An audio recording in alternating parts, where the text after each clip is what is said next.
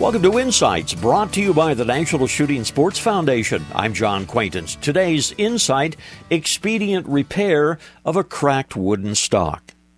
You know, a hairline crack in a wooden gun stock can be quickly and easily repaired by using something you could get readily pretty much anywhere, and that is a product called super glue, or one of its cousins, okay? First, what you want to do is be sure that the area you're going to repair is clean and dry. Then, well, the rest is even John easy.